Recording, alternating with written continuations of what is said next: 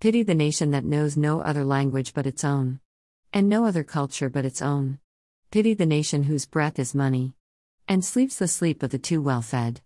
Khalil Gibran.